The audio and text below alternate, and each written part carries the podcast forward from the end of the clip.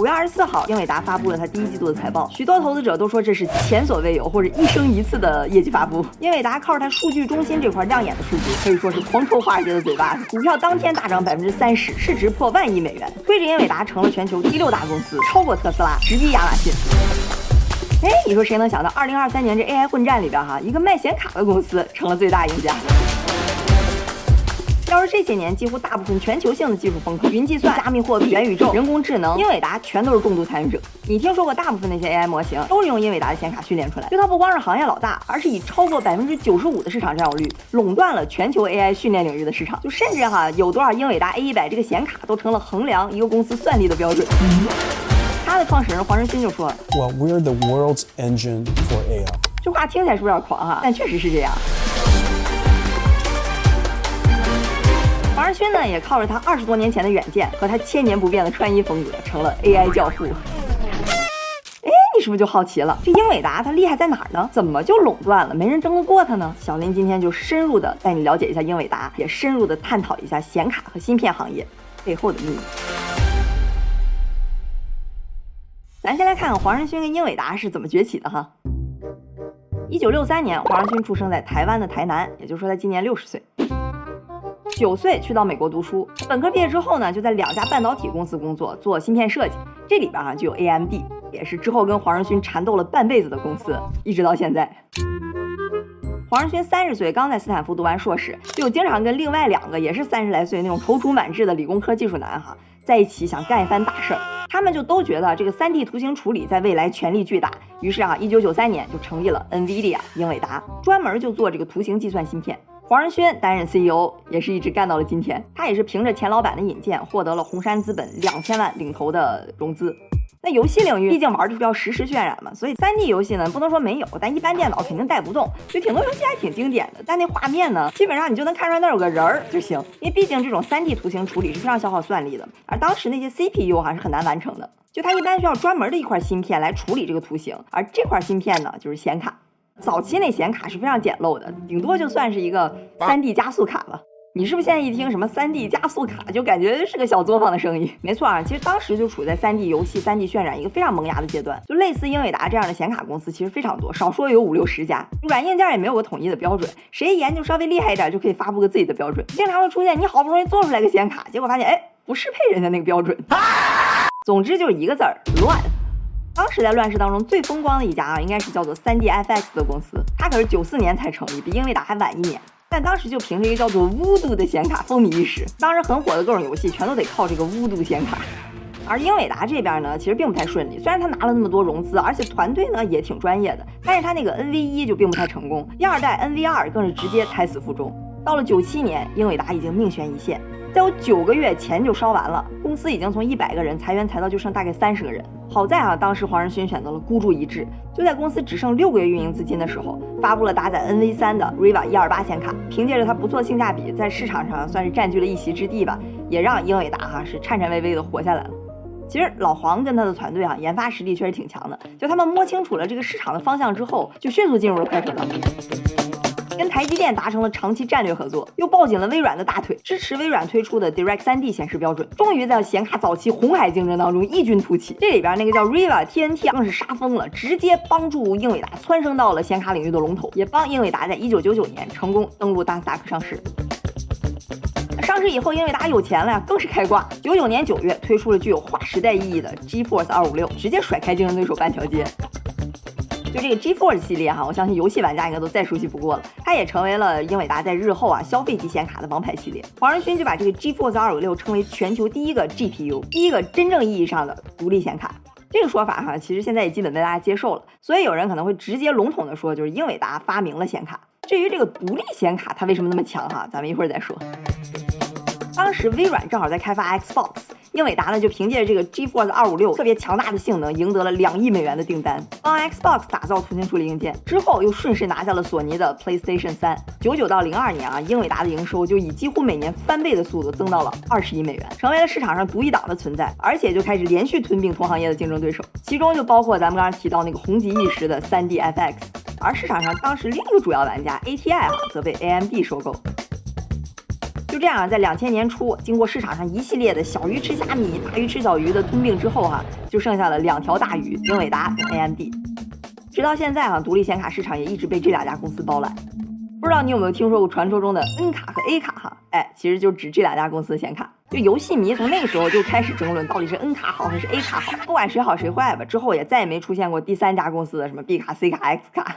虽说是双雄争霸吧，但其实英伟达哈，它是在一步一步蚕食着 AMD 的市场份额。从二零一零年的百分之六十，就一点一点扩大到了二零二二年的百分之八十，可以说是当之无愧的 GPU 全球霸主。而 GPU 这个技术，它本身的发展速度也是令人瞠目结舌。你可以说是游戏产业快速发展把英伟达拖起来了，呃，同时呢，也是英伟达显卡的技术进步推动了游戏产业的发展。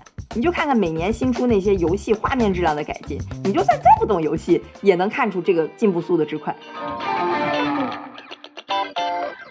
其实往大点说吧，整个显卡市场哈，它是个三足鼎立的状态，就三大巨头：英特尔、英伟达、AMD。这里边英特尔市场占有率百分之七十一，英伟达是百分之十七，而 AMD 是百分之十二。哎，你是不是奇怪了？怎么又冒出来个英特尔，而且市场占有率还这么高？咱刚刚不是说英伟达才是老大吗？嘿嘿，哎，实际上啊，此显卡非彼显卡也。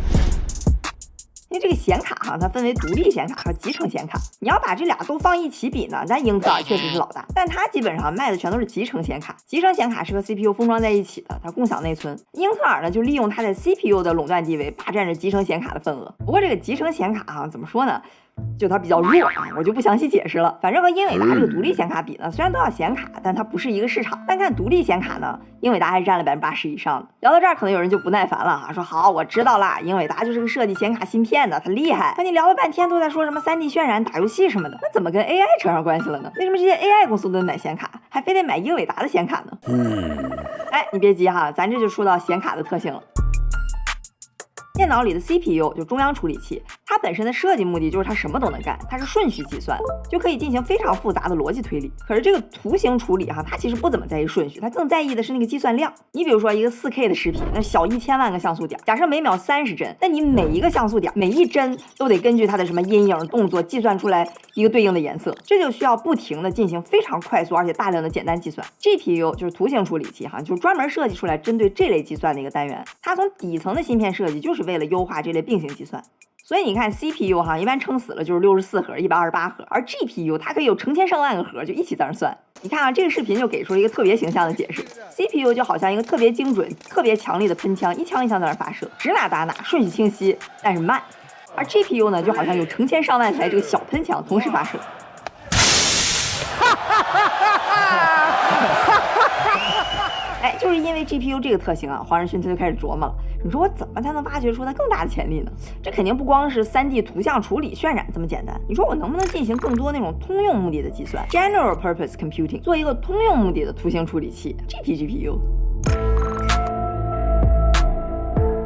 但当时你要想用 GPU 做这种通用计算，其实并不是那么简单，因为它毕竟本身设计就不是来干这个，所以编程非常麻烦，就一般人他干不了这个活儿。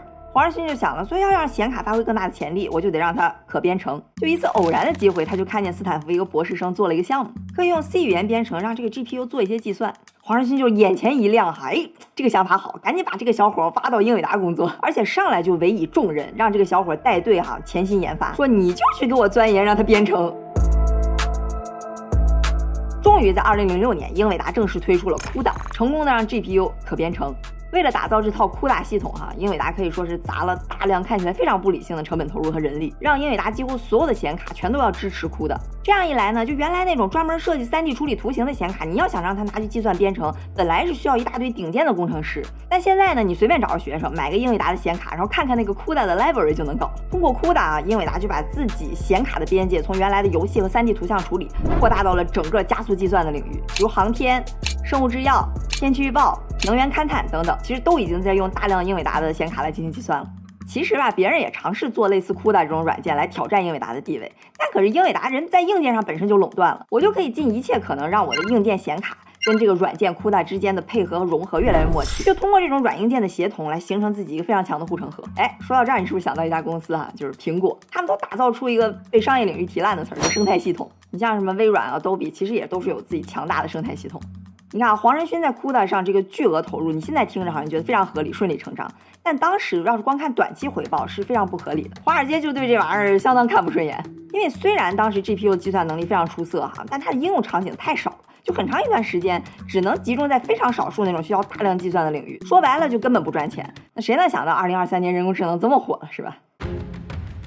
其实率先让显卡的加速计算能力实现商业价值的，并不是人工智能，而是一个巧合，一个八竿子都打不着的潮流，一个黄仁勋就算自己再有远见，也不可能预料到的一件事儿。Bitcoin, 比特币 Bitcoin, Bitcoin, 比特币。Bitcoin, 比特币的爆火带来了巨大的挖矿需求，挖矿说白了就是进行大量无脑计算来进行加密和解密，而想要挖矿，你要算得快，就得用显卡。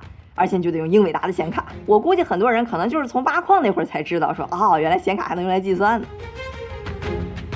挖矿这个巨大需求啊，那对英伟达来讲简直就是天降大饼，而且是一个大的不得了的大饼，这让英伟达的显卡常年处于供不应求的状态。英伟达也非常贴心哈、专门为挖矿设计了 GPU。当然，很多人会吐槽说挖矿又污染环境，各种无意义的计算，各种各样的问题。可是显卡这东西，它的威力确实是被人看到了，而且英伟达也确实因为这个赚翻了。据分析师估算啊，英伟达在一八到二一年就比特币比较火的这段时期，每年光靠挖矿就大概能赚十到三十亿美元。英伟达的市值也在这段时间超过了当年不可一世的巨头英特尔。就在比特币最火那段时候哈，它的市值甚至一度逼近了万亿美元。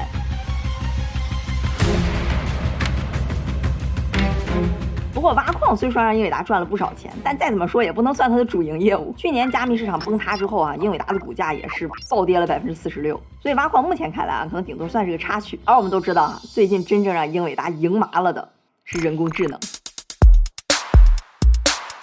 就是因为刚刚我们说显卡这种非常善于大量并行计算的能力哈，特别适用于深度学习和机器学习。人工智能不就是让它一直学、一直学，学它上亿次吗？那 GPU 这种并行计算能力就再适合不过了。黄仁勋也展示，我要训练一个大语言模型，跟 CPU 相比，GPU 服务器可以百分之四的成本和百分之一点二的电力完成。所以 GPU 和 CPU 压根就不是一个数量级的，这个是它的底层结构决定的。黄仁勋其实就是想特别委婉的告诉你，要训练大语言模型。傻子才用 CPU 呢，你就得来用 GPU，而用 GPU，那你最好就要用 CUDA，那你就得来找我英伟达买显卡。其实十多年前，大家还不知道显卡能来做人工智能，就人工智能本身可能理论大于实际用途。转变发生在二零一二年，当时业内有一个非常知名的计算机竞赛，叫 ImageNet。大家就在比谁的算法训练出来的程序能更好的识别图片里的内容。你看这第二名到第四名识别的错误率哈，都大概在百分之二十六到二十九这块，而一个叫做 AlexNet 的团队居然做到了百分之十六点四，领先第二名十个百分点，碾压性优势夺冠。而他们用的就是神经网络训练模型和英伟达的显卡训练出来的。其实我们讲 ChatGPT 那期也讲过，神经网络这个理论哈，它早就有了，一直不能被实现。最大的一个瓶颈就是算力。那这下靠英伟达的显卡，让这个神经网络计算实现了，一下就轰动了学界。而黄仁勋呢，也是极其看重 GPU 在人工智能领域的应用。就二零一二年之后，可以说是 all in，让英伟达的显卡可以简单便捷的做加速计算。除了刚刚我们说针对 CUDA 的投资，还有像针对 AI 对显卡的优化，包括对软件的支持、平台的支持等等，这才有了后来人工智能领域的共识。就是你要搞人工智能，那没什么可犹豫的，你就是得买英伟达的显卡。之后，像谷歌、亚马逊、微软、百度等等训练这些大模型，也全都离不开英伟达的显卡。而这波浪潮里最出名的，可能就是英伟达那个叫 A 一百的显卡，ChatGPT 就是靠一万多张这个显卡训练出来的。这 A 一百呢，也成了训练大模型的标配。各大 AI 公司，你可能来不及训练出成果，但又想蹭一波热度宣传，怎么办呢？我就拼显卡，我就可以告诉你说，我已经买了多少张英伟达 A 一百的显卡，就几千个、几万个什么的。所以英伟达的显卡就长期处于供不应求的状态，价格被炒到了上万美元。英伟达去年又推出了 A 一百的升级版，叫 H 一百，性能是 A 一百的四到六倍。所以你别看现在英伟达是风口上飞得最高的那个，你就觉得它走运，人家可是自己提前十多年花了那么多钱，费了那么大劲儿，自己把翅膀给做好，就站在风口那儿等着风来。这下好不容易翅膀也做好了，现在风也来了，那英伟达肯定得使劲扑腾扑腾飞高点儿。你看看英伟达有多发力哈！这个是三年前老黄发布的 A 一百系统板，就这么个二十多公斤的大家伙，组成了当时全球最大的 GPU。这已经看着挺吓人的了吧？可是就在今年，老黄又发布了这玩意儿。Play, please.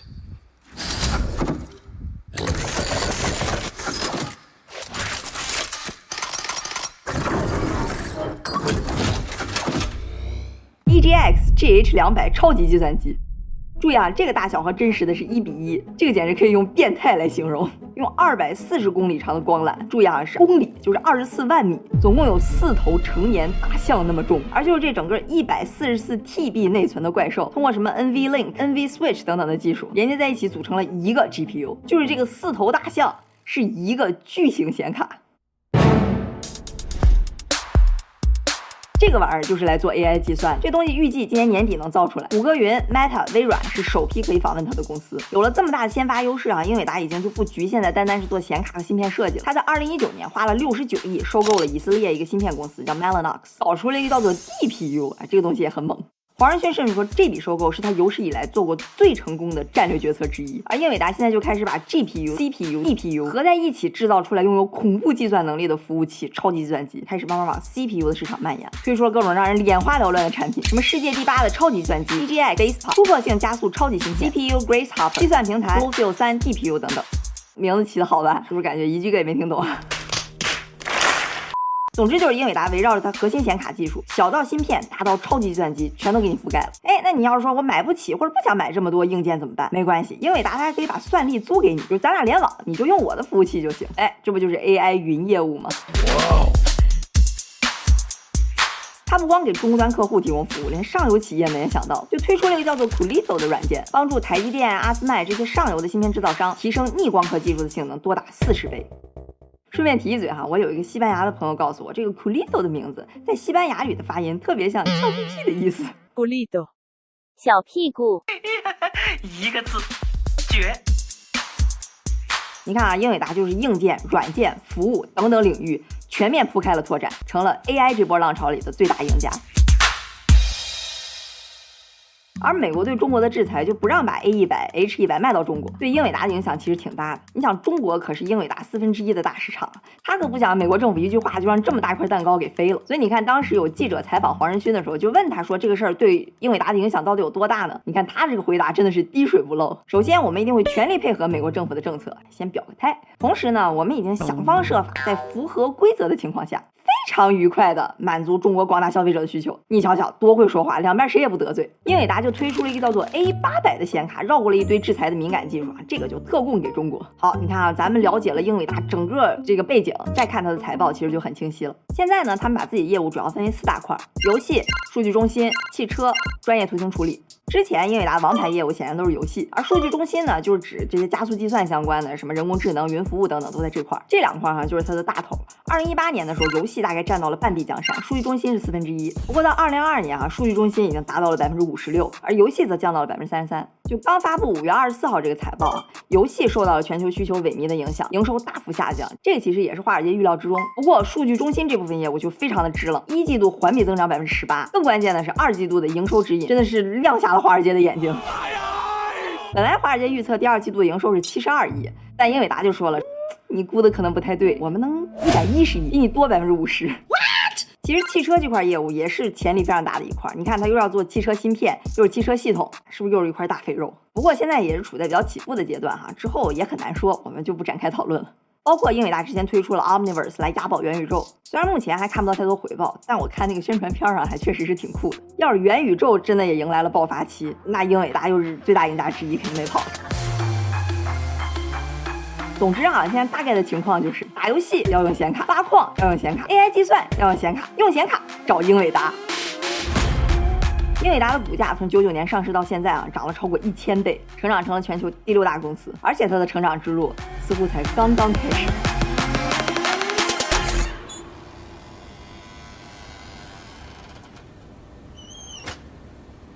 可能单看我们提炼出来这个故事，你就感觉黄仁勋简直就是神了，每一步都走那么精准。其实他也犯了很多错误，我为了这个故事的连续性就给忽略。了。比如说他两千年初的时候啊，有一系列显卡产品失败，差点被那个 ATI 给干掉，员工还面临内部交易被 SEC 查了个底儿掉，还有过度营销的问题，还进军手机芯片市场，基本可以说是完全失败。等等吧，你看它的股价就知道，虽说整体涨了那么多，可是零二年那阵儿跌了百分之九十，零八年跌了百分之八十，超过百分之五十的回撤，基本上三五年就要出现一次。反正大家心里就清楚哈，黄仁勋他肯定非常厉害，但他也不是预言家，而且这老先生对皮夹克的痴迷，我也真不知道该说什么了。你再说一遍。好，那咱顺便再说两句英伟达的股票哈。我就特别怕很多人看完这个视频，然后一上头就冲过去买英伟达的股票。我不是说不能买哈，就是你别因为一时头脑发热就跑去买。其实英伟达的估值，现在的估值哈，从各个维度来看都高的离谱。你看它市盈率两百多，市销率三十八，苹果、微软、谷歌这些巨头市盈率都不到四十，特斯拉也就七十多。你就算跟同行比吧，它二零二二年的营收还不到英特尔的一半，但市值却是英特尔的七倍多。营收跟 AMD 差不多，市值是 AMD 的五倍。总之就一个字儿。当然，人家贵有贵的道理。像这种风口上的行业，还是垄断型的公司，它的估值已经不是股价的主要评判标准之一了。就有一个很大的原因，你知道是什么吗？就有一些专业机构哈，他现在都已经不敢不投英伟达了，因为 AI 现在市场上最大的浪潮、最大的机会，而英伟达又是 AI 浪潮里边最大的玩家。那这些基金投了英伟达，就算股票跌了，那投资人可能也不会说太多。可是英伟达要是就这么一直涨下去，你要是因为太贵没投，那投资人可能就要问候你全家了。就这个木头姐啊，Cathy Wood，她旗下的 ETF 在一月份的时候就清仓了英伟达的股票。最近英伟达不是大涨了吗？你可以看看她在投资圈里被骂的多惨。就选择不投资这类公司，对基金来说有特别大的口碑风险。英文里有个词儿哈，我这就形容他们这心理特别好，就是 FOMO，Fear of Missing Out，就怕被落下，就他们怕错过潜在的上涨，多于他们怕买贵了。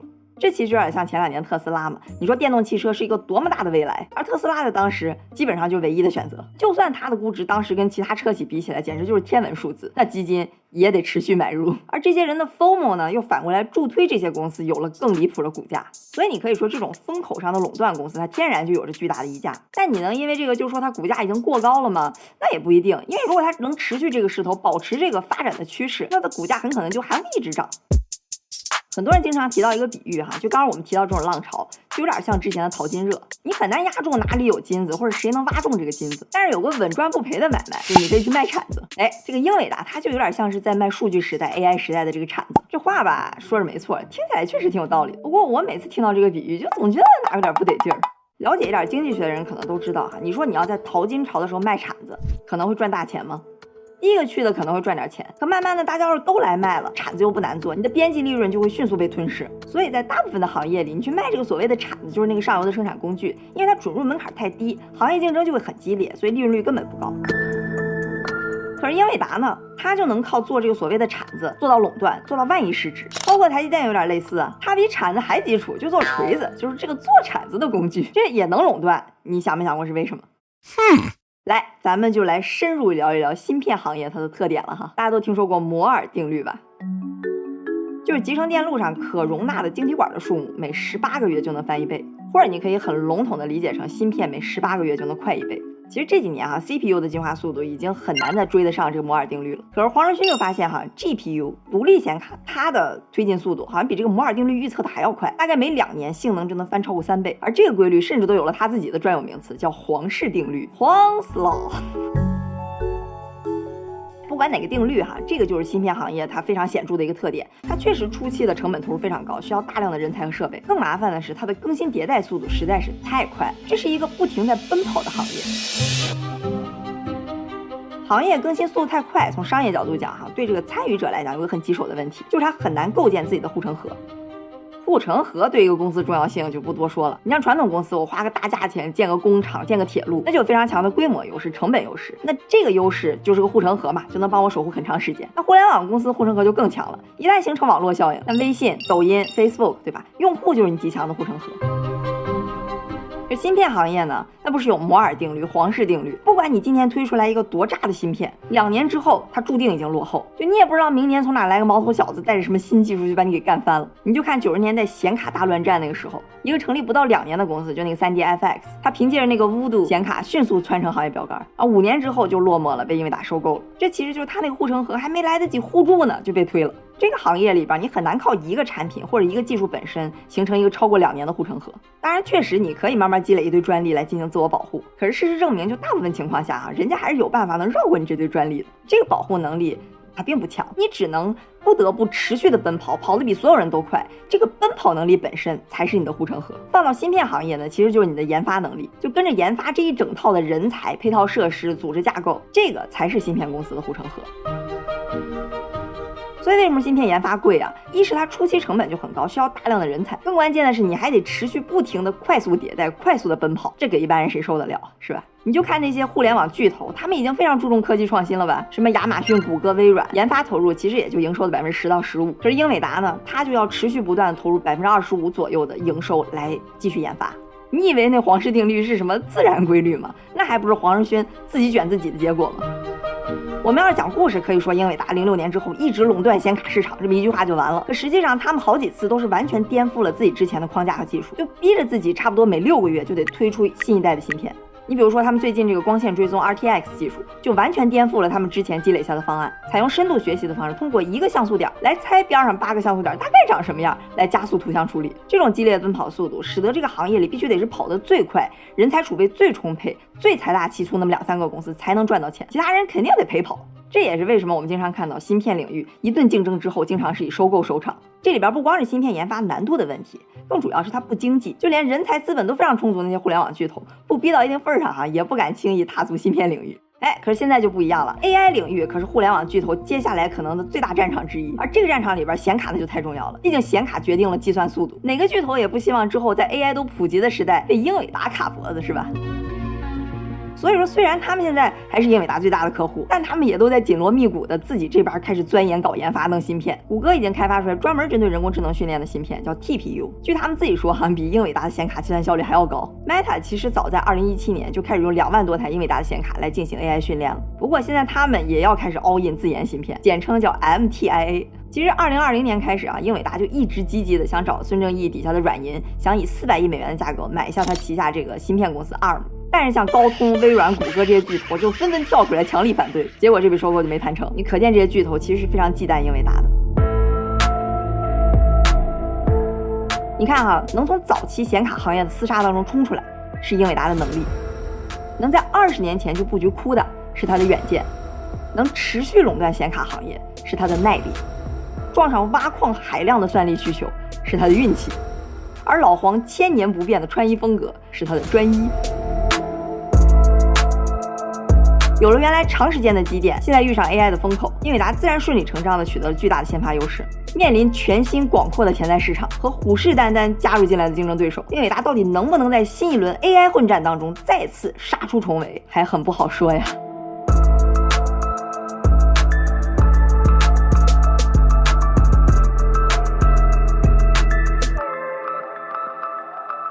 就当时很火的各种游戏，全都得靠这个巫毒显卡。这个巫毒。